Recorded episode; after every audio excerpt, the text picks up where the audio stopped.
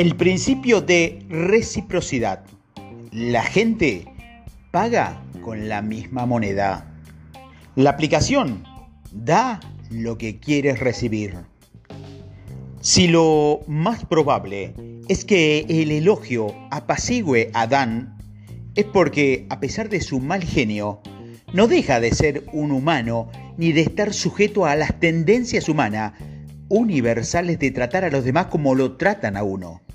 Si te has sorprendido alguna vez sonriendo a alguien en el trabajo solo porque él o ella te ha habido sonreído previamente, ya sabes cómo funciona este principio. A la reciprocidad recurre la ONG para recaudar dinero.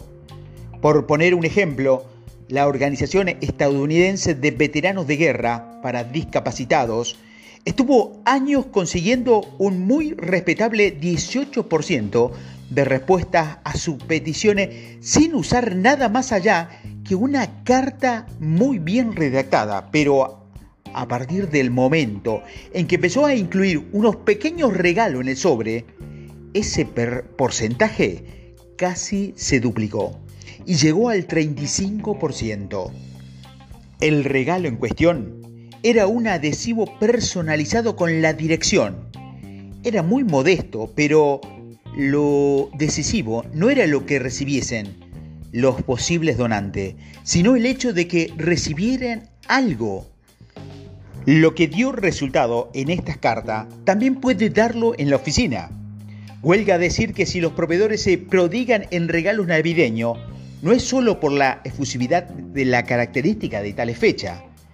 En 1996, en una entrevista para la revista INS, varios directivos de venta reconocieron que después de haber recibido regalos de un proveedor, estaban dispuestos a comprar productos y servicios que en caso contrario habrían rechazado.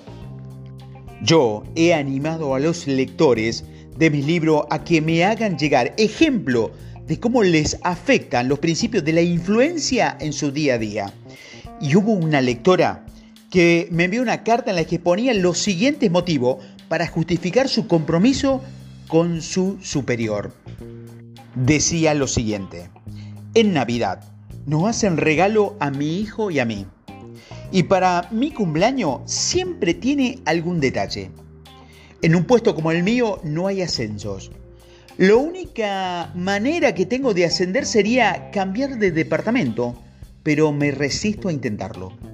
A mi jefe le falta muy poco por la, edad de jubilación, así que me parece que cuando se haya jubilado, sí que me podré ir. De momento, me siento bien con la obligación de quedarme por lo bien que me ha tratado siempre. En última instancia, sin embargo, los regalos son solo una de las aplicaciones más rudimentarias de la ley de la reciprocidad, que en otro uso más sofisticado proporciona una auténtica ventaja a cualquier directivo que intente fomentar actitudes positivas y relaciones personales productivas en el espacio de trabajo. La manera de obtener la conducta deseada entre los compañeros de trabajo y los subordinados es exteriorizarla antes que nadie. Son los líderes quienes deben dar ejemplo de la actitud que aspiran a ver en los demás, sea de confianza, sea de cooperación o sea de amabilidad. Esto también es aplicable a los directivos que deben resolver problemas de transmisión de información y asignación de recursos.